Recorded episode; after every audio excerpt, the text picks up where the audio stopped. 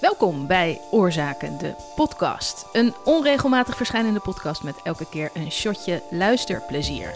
Vanuit Oorzaken, het platform voor verhalende audio in Nederland. En de komende afleveringen bestaat dat shotje luisterplezier uit de bijzondere verhalen van jonge, nieuwe makers uit de Oorzaken Podcast Academy. Mijn naam is Tjitske Musche, ik ben directeur van Oorzaken en organiseer onder andere het Oorzaken Festival, maar ook de Oorzaken Podcast Academy, die we samen met het NPO-fonds organiseren. En dat doe ik samen met Randy Vermeulen. Aflevering 6 van de serie Nieuwe Makers van de Oorzaken Podcast Academy 2022. Uh, we gaan zo luisteren naar een verhaal van Lara Aarts. Randy, vertel eens wat over Lara. Ja, Lara, Pitbull Lara, zo staat ze bekend. dus uh, Lara is een journalist en ze heeft al heel veel ervaring. Dus ze heeft hiervoor ook een hele mooie kinderdocumentaire gemaakt. Heeft allerlei prijzen daarmee gewonnen. TV, hè? Ja. ja. En nu binnen deze workshop wil ze zichzelf als audiomaker ontwikkelen. En dat kan ik enorm bewonderen. Dus een maker die zich op een nieuw vlak begeeft en enorm hard werkt om zich daarin te ontwikkelen dat is super inspirerend om te zien, vind ik. En je hoort ook aan haar eindopdracht, de documentaire die ze heeft gemaakt, dat ze best veel ervaring heeft. Uh, dus ik vind dat ze een heel mooi gemonteerde documentaire heeft gemaakt. Waar gaat die over? Het gaat over intersexen. Uh, en ze spreekt een aantal uh, mensen die zich op dat spectrum begeven. En ze monteert die verhalen door elkaar zonder voice-over. En uh, ik vond dat heel dapper, want als je kijkt naar verhalende podcasts in Nederland en eigenlijk ook wel in Amerika. Alleen maar voice-over. Het is heel erg gedragen door voice-over. Dus het vraagt van een maker heel veel van zowel interviewtechniek als montagetechniek om een verhaal te vertellen zonder voice-over. En dat heeft ze heel goed gedaan. Hier is Lara Aarts met 1 op de 90.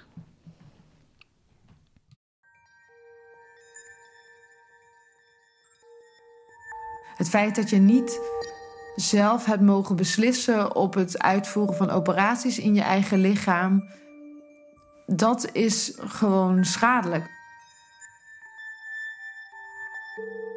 Ja, die verpleegkundige die stond er ook echt bij van.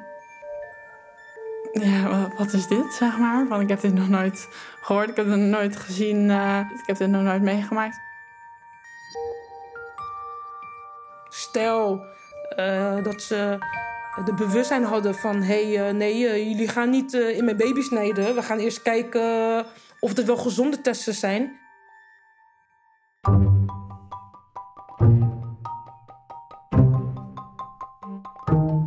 Interseksen gaat over gewoon alles wat biologisch zien tussen man en vrouw zit. 1 op de 90 mensen hebben een intersexconditie. Ja, dat is best wel veel. Ja. Interseksen is uh, dat iemand uh, afwijkt van hoe wij leren uh, wat een jongetje is en wat een meisje is, zoals dat bijvoorbeeld in onze biologieboeken staat. I van interseksen staat sinds 2017 in LHBTQ. Je kan bij de geboorte een onduidelijk geslacht hebben, dus dat het tussen een clitoris en penis in zit. Maar bij heel veel intersexe mensen is het bij de geboorte helemaal niet zichtbaar. Dus er zijn heel veel verschillende uitingsvormen waarin een intersexe variatie zich kan voordoen. Interseksen gaat over biologie. Hormonen. Over geslachtskenmerken. Chromosomen. Interseksen gaat over normen. Het gaat over de tijdsgeest. Over hokjes. Over mensenrechten. Interseksen gaat ook over taboe. Meer dan 150.000 mensen in Nederland zijn intersex. Eigenlijk is iedereen ons vergeten. Dit is... 1 op de 90. Een podcast over interseksen.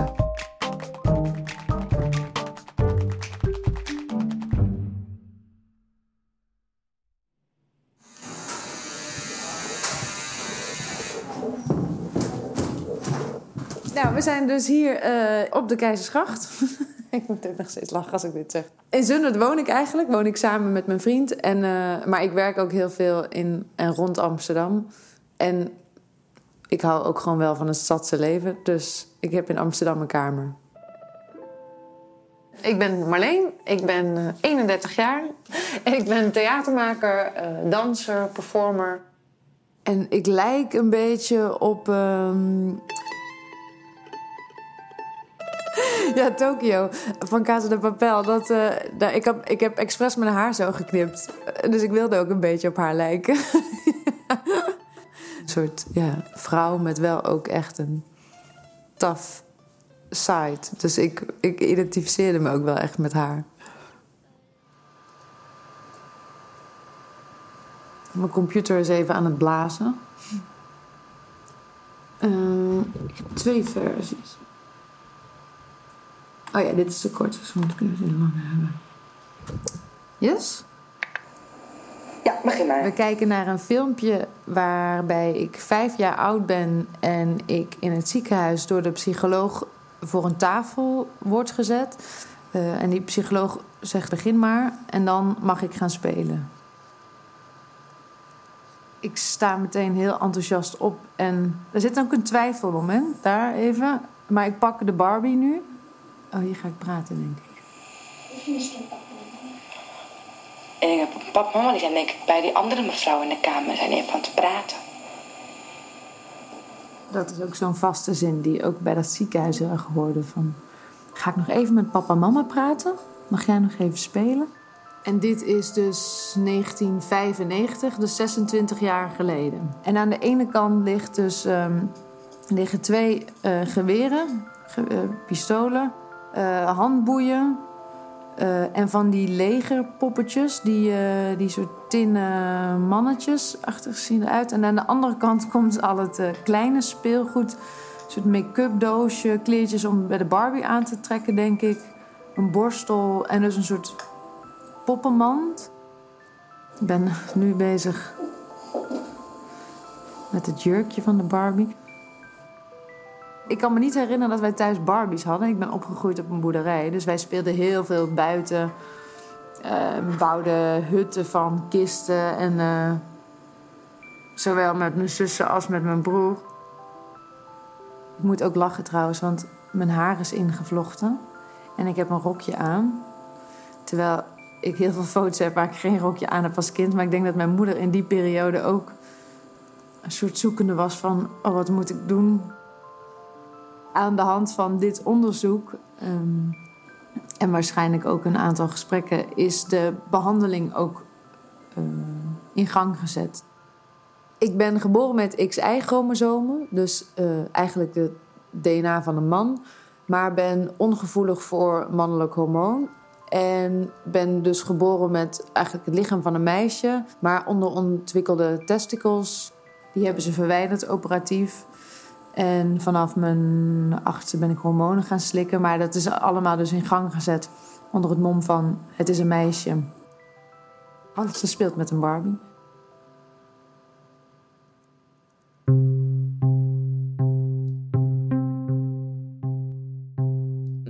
Hermafrodieten kregen een, een hoge freak level. ja, waardoor ik ook mezelf als een freak ben gaan eh, ervaren, zien. Van, oh, het, is, het is, klopt helemaal niet, eh, het, het is raar. Komt. Kom. Kom.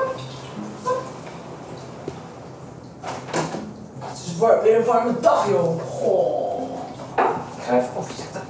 En mijn huis is er een zooi.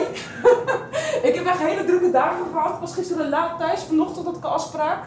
Dus het is even een zooitje. Ja, ik heet Samantha. Ik ben 40 jaar oud. En ik woon in Hartje, Rotterdam. Oude haven. Uitzicht over de Willemsbrug. En eh, ik woon hier met twee eh, supergrote big ass cats. Boy en Django, zo heten ze. Ze zijn heel gezond. En hele lieve dieren. Ik zit in de ICT.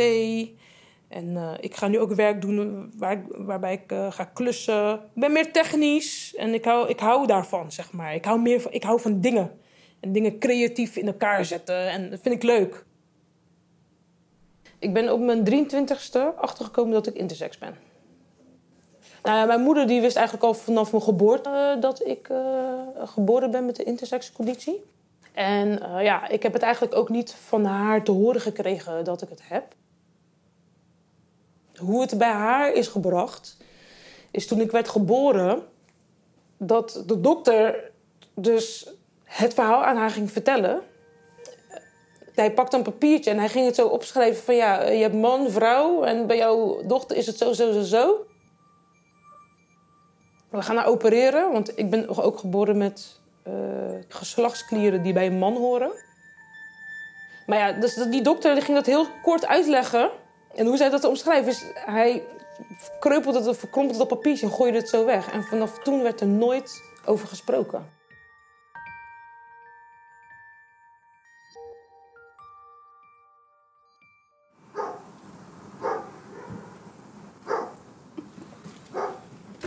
Wacht, Max, kom eens. Waar is dat ding? Ikus! Kom je? Kom! Ja. Uh, nou, ik ben Joyce. Ik ben uh, eh, 19 jaar. Buiten heb ik nog de Nederlandse vlag hangen met mijn tas eraan, want uh, ik heb laatst eindexamen gedaan. En uh, ja, een weekje geleden had ik mijn diploma-uitreiking. Hier heb ik dan mijn diploma liggen eerste wat op zou vallen als er iemand mij uh, voor het eerst ziet, is dat ik een hele lange dame ben. ik ben 1,85 meter. Ik heb uh, ja, bruin uh, haar met blonde lokken erdoor die lekker geverfd zijn. Voor de rest altijd gewoon lekker een beetje een casual lookje met een spijkerbroekje en een blazertje. Zoals we allemaal van 19 jaar zo bij lopen ongeveer. Um, ja, op mijn veertiende toen was ik uh, voor controle bij de kinderarts... omdat ik uh, nog niet uh, ja, ongesteld was geworden. En ja, toen werd ik eigenlijk gewoon met, eh, naar huis gestuurd met het nieuws van... dat ik geen eierstokken of baarmoeder of iets had, zeg maar. Ja. Omdat ik ja, echt vanaf heel jongs af aan altijd al een kinderwens had gehad. Dus die hele autoreis terug en dat laatste stukje lopen in het ziekenhuis en hier weer binnen. Toen we weer thuis kwamen, echt de hele tijd alleen maar moeten huilen. En mijn opa en oma waren toen aan het oppassen op mijn zusje. Dus dat moesten we toen ook meteen aan hun vertellen. Dus dat had mama gelukkig gedaan. bij, bij het woord testes moest ik gewoon heel snel aan iets mannelijks denken. Dus ik was aan het begin er meteen eigenlijk fel op tegen dat dat in me zat. Ik van, nou, dat hoort helemaal niet bij mij. Zo ben ik niet. Dus dat wilde ik daar eigenlijk heel snel uit hebben. Ik had daar meteen mijn beslissing over genomen. Maar ik moest dus nog van mijn arts daar even goed over na gaan denken. En bij mij zat ik natuurlijk midden in mijn puberteit. Dus je bent al sowieso heel erg aan op zoek naar je eigen identiteit. Aan het uh, zoeken naar wie je echt bent. En als je dan sowieso horen krijgt, dat is dan wordt je ineens eigenlijk tien stappen terug meteen geschoven van waar je op dat moment dan eigenlijk was. Het advies aan mijn moeder was dat zij mij uh, opvoedt als meisje. Heeft ze niet gedaan hoor. Want als kind was ik gewoon net een jongen en ze heeft me daar gewoon volledig vrij in gelaten. Ja, het was op een uh, zaterdagochtend. Volgens mij was ik 13, 14 jaar oud. En uh, ja, we waren televisie aan het kijken. En ja, mijn moeder die heeft uh, mij eigenlijk out of the blue verteld dat ik geen baarmoeder heb. En nou, tussen mijn 15e en mijn 20e hield ik me helemaal niet mee bezig.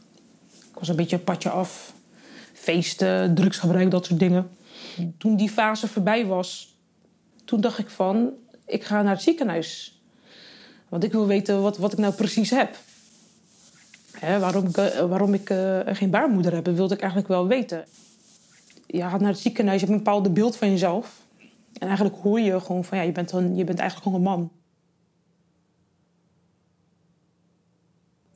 Ja, het kwam voor mij echt aan als een, uh, een shock. En ik was een soort van bedwelmd, verlamd. Dat gelijk omsloeg in schaamte. Ik heb dat de eerste zes jaar daarna heb ik het met niemand gedeeld. Ja, je voelt je vreemd, uh, alienated, zwaar, gewoon zwaar. En dus ik ging me aanpassen. Whitney Houston, ja. Boskrullen had ik. Make-up. En uh, een beetje strakke kleding. En ik wilde zo vrouwelijk uitzien. Ik ging dus een beetje andere vrouwen die er heel vrouwelijk uitzien, die ging ik nabootsen, weet je.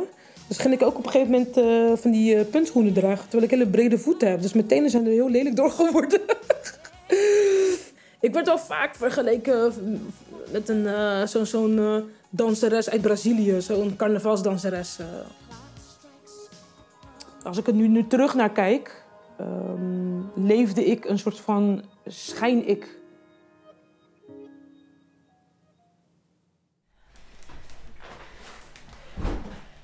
Ik ben vanaf mijn tiende in fases ingelicht.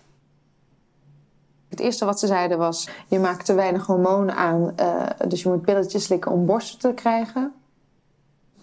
Die pilletjes om borsten te krijgen, dat had ik meteen tegen mijn vriendinnen gezegd. En toen schrok mijn moeder heel erg en die zei: Oh nee, ja, dit is niet de bedoeling dat je dit vertelt. En, uh, en ik heb dat mijn ouders ook wel even kwalijk genomen, totdat ik op latere leeftijd eigenlijk ja, we daar een heel goed, goed gesprek over hadden. En zij ook zeiden: Ja, er zaten uh, altijd drie geleerde mensen tegenover ons. En die zeiden allemaal dat dit uh, het beste was. Dus ja, wij, wij konden eigenlijk niet anders dan daarin meegaan. Als mijn testes uh, niet verwijderd waren, dan zou ik rond de puberteit als man zijn ontwikkeld. Ja, dan zou ik gewoon grote spieren krijgen, zware stem. maar dan wel een man met een vagina. Rond mijn puberteit moest ik ook hormonen gaan slikken. Uh, vrouwelijke hormonen. Uh, oestrogenen. Die zorgen ervoor dat je dus uitziet als een vrouw. Dus door die hormonen heb ik borsten en heb ik heupen en dat soort dingen. Ze geven je dus medicatie die niet bij je horen. Ja, dat is dan de grote fout die ze hebben gemaakt. Rond mijn 29ste, toen begon ik dat echt wel te merken van er klopt iets gewoon niet. Ik was een mooie vrouw.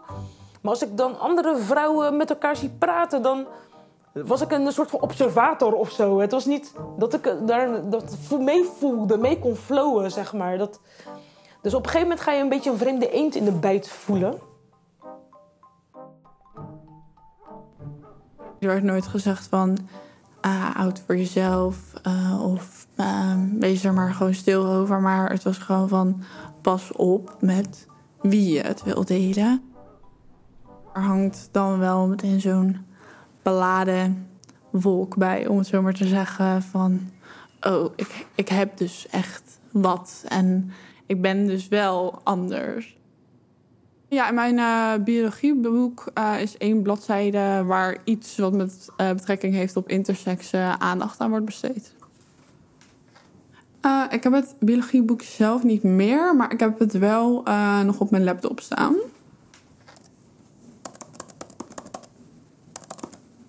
Even kijken. Um, in het begin van de jaren 70 van de vorige eeuw ontdekten wetenschappers een gebied in de Dominicaanse Republiek waar meisjes in de puberteit spontaan in jongens veranderden. De bevolking noemt deze kinderen quivedotjes, letterlijk penis vanaf 12 jaar. Klasgenoten die lazen dus in het biologieboek dat um, dat als je intersekser bent, dat je dan dus een piemel krijgt op je twaalfde. En dan moest ik dus er nog mee naar buiten komen dat ik dus ook intersekser ben. Maar ja, bij mij was dat helemaal niet het geval. Maar dan maakt dat dus wel een stuk moeilijker.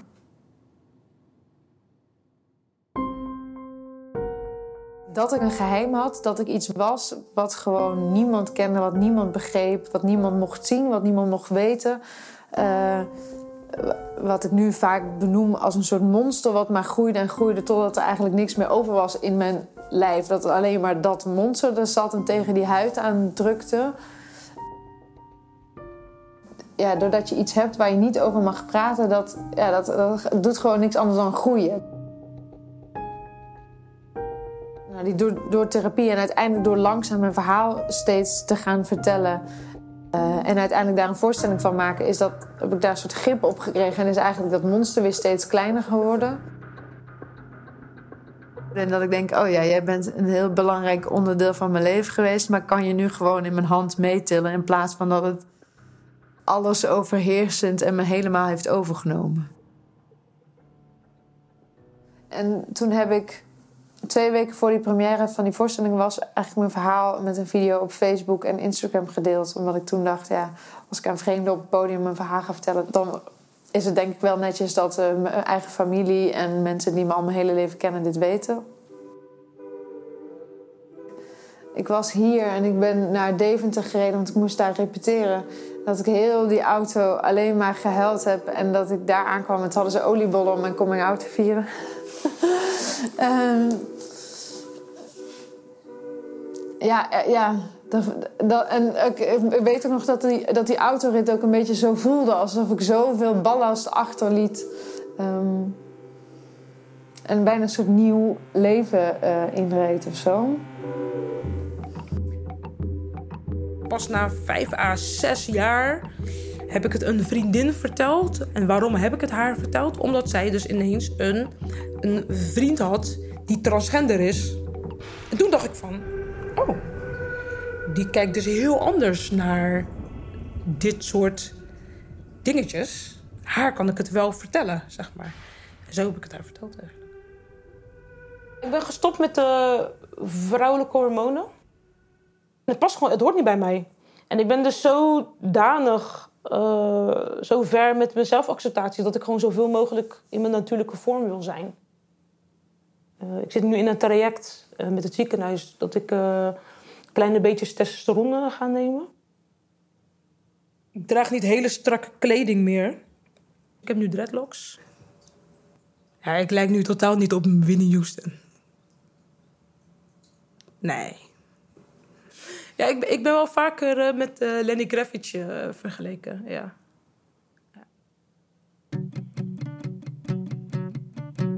Ja, wat, wat voor mij het belangrijkste is, is dat, dat ik nu niet iets heb waarvoor ik me moet schamen. Nou ja, je kan gewoon je bezighouden met andere leuke dingen. je kan je bezighouden met dingen die je echt interesseren. In plaats van bezig zijn met je, met je lichaam of met je identiteit. Dus uh, nou ja, je, je ziet hier conga's en een djembe. Vanavond ga ik met een groep muziek maken. Ja, dat vind ik gewoon leuk. Fijn om te doen. Ik voel me daar vrij in. En voorheen kon ik me dan niet eens voorstellen dat ik dat zou doen, zeg maar. Ik ga in Amsterdam aan de VU studeren. Uh, ik wil graag uh, arts worden en ik hoop dat ik in mijn werk dan ook met intersexe patiënten in contact kan komen en hun behandeling kan bieden en um, steun die misschien andere artsen niet kunnen bieden aan hun. En nu ik eigenlijk open ben over dit hele verhaal, dat ik bij heel veel dingen me afvraag: oh ja, maar wat wil ik eigenlijk? En dat dat het voor mij ook een soort hele bevrijding was om mijn haar eraf te knippen.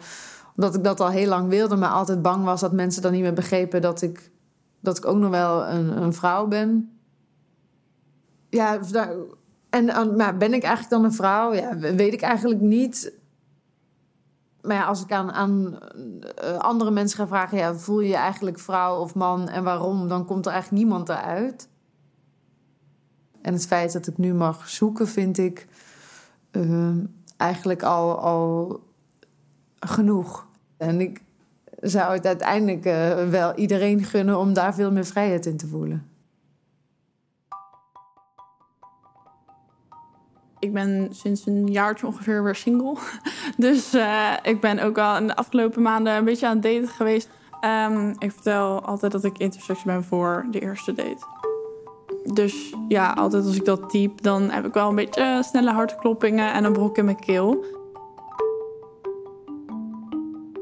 Maar ik moet zeggen dat ik echt werkelijk nog nooit uh, met iemand contact heb gehad. En dat hij zei, ja, toen ik het verteld had van... Uh, nou, dit hoeft niet meer voor mij. Of wat is dit raar? Of hoe zit het in hemelsnaam? ik snap hier niks van. Wat dan ook, zeg maar. Eigenlijk alleen maar hele lieve, belangstellende reacties altijd uh, gekregen. Dus dat is alleen maar fijn. Maar, nou, we leven nu uh, anno 2022. Uh, het is nu oud in die open. En je hebt nu alle, alle geuren, kleuren en smaken van identiteiten die je zou kunnen hebben. Op mijn school zijn er ook gewoon genderneutrale toiletten. Nou, de NS die niet zegt beste dames en heren, maar beste reizigers. Of dat uh, intersexe mensen een X in een paspoort kunnen uh, krijgen. Op TikTok zie ik uh, heel erg veel filmpjes over intersex. Dat Raven van Dorst op, op televisie is. Nou ja, ik zie uh, wel vaak vrouwen die wat mannelijker uitzien. Nou, daar ben ik zelf één van. Uh, en ook in de medische wereld zie ik ook mensen die willen luisteren. Uh, maar ik zie ook nog heel veel plekken in die medische wereld waarin dat niet is. Vroeger werd standaard een normalisatieoperatie uitgevoerd. Ja, dat is wel veranderd met vroeger. Dat ze soms nu wel wachten tot het kind acht is. Om dan meer het kind te betrekken bij dat proces, zeg maar. Een paar maanden geleden met mama ook een ervaring uh, gehad dat we een online afspraak hadden met, het, met een dokter in het ziekenhuis. Het ging gewoon eigenlijk over de MRI-scan dat mijn testes er goed uit zouden zien. En toen had hij het ineens over eierstokken. En wij echt zo, ik heb geen eierstokken. En uh, toen was hij van, ja, ja, dat zeg ik maar omdat ik uh, nooit weet uh, hoe ver mijn patiënten zijn ingelicht. Toen was ik wel van, nou, dit is er nog eentje van de, van de oude stempel. Ja, eigenlijk betekent dat dat hij zijn patiënten voorliegt. Daar moet ik niet eens over nadenken, want dan krijg ik meteen bloed onder mijn nagels vandaan, zeg maar. Ja, In 2002 is officieel het uh, beleid aangepast dat uh, artsen niet meer het advies mogen geven om er met niemand over te praten. Dat je intersexe bent. Ja, maar dat klinkt dan voor jou gewoon zo vreemd, omdat je zelf alleen maar lieve, fijne artsen hebt gehad. En als je dan toch ineens eentje zo tegenkomt, dan denk je: wat is dit? Ze bestaan, ze zijn er dus inderdaad nog wel. Uh, het valt mij wel op. Ook mijn eigen huisarts moet ik uitleggen wat intersex is. Al mijn huisartsen heb ik dat moeten uitleggen. En uh, ja, die, die kijken dan echt met hele grote ogen van wat?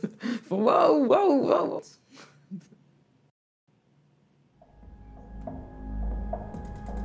We wonen met vader, moeder. Ik heb een theatercampagne ondertussen ontwikkeld uh, met een groepsvoorstelling XYW, waarin ik met vijf andere intersexe personen eigenlijk een inkijk geef in het intersexe bestaan. We mochten de voorstelling spelen uh, bij een promotie van een professor die de voorstelling aan haar hele team wilde laten zien. Die echt openstaan voor reflectie en denken: moeten wij dit nog wel zo doen? Ik ben vijf jaar. Voor mij ligt speelgoed. Ik ben vijf en moet kiezen. Ik ben vijf en kies. De blonde pruik, de roze rok. Hoera, wij zijn blij. Wij zijn verheugd. Hoera, een meisje. De artsen weten wat ze moeten doen: een meisje maken. Een heel gewoon meisje van mij maken, een meisje. Ik gebruik in de voorstelling het onderzoek met jongens en meisjes speelgoed als uh, voorbeeld van de wankele basis waarop een medische behandeling wordt gestart die onherstelbaar is. Namelijk of je iemand een jongen of meisje maakt. Bij een van de voorstellingen kwam een uh, arts naar mij toe en dat zij heel enthousiast zei: Ja, die, uh, die scène van die, die video van het onderzoek, ja, die gebruik ik nog steeds in collegezalen. Dus aan geneeskundestudenten wordt vandaag de dag nog steeds geleerd: dit kind kiest voor een Barbie, dus ze is een meisje. En dan kunnen we als maatschappij wel vooruit bewegen, maar als aan de achterkant iemand die kar nog vasthoudt, dan staan we nog steeds stil.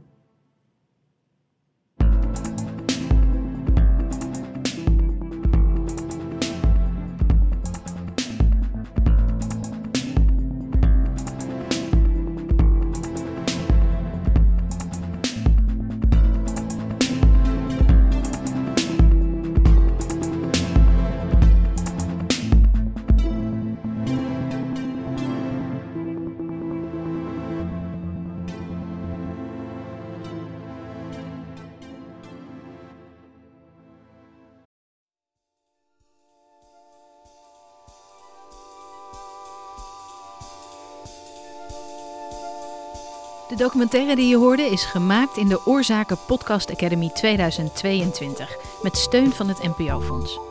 Oorzaken doet nog veel meer leuke dingen, zoals de Korte Golf Podcastwedstrijd en het Oorzaken Internationaal Podcastfestival. Wil je op de hoogte blijven?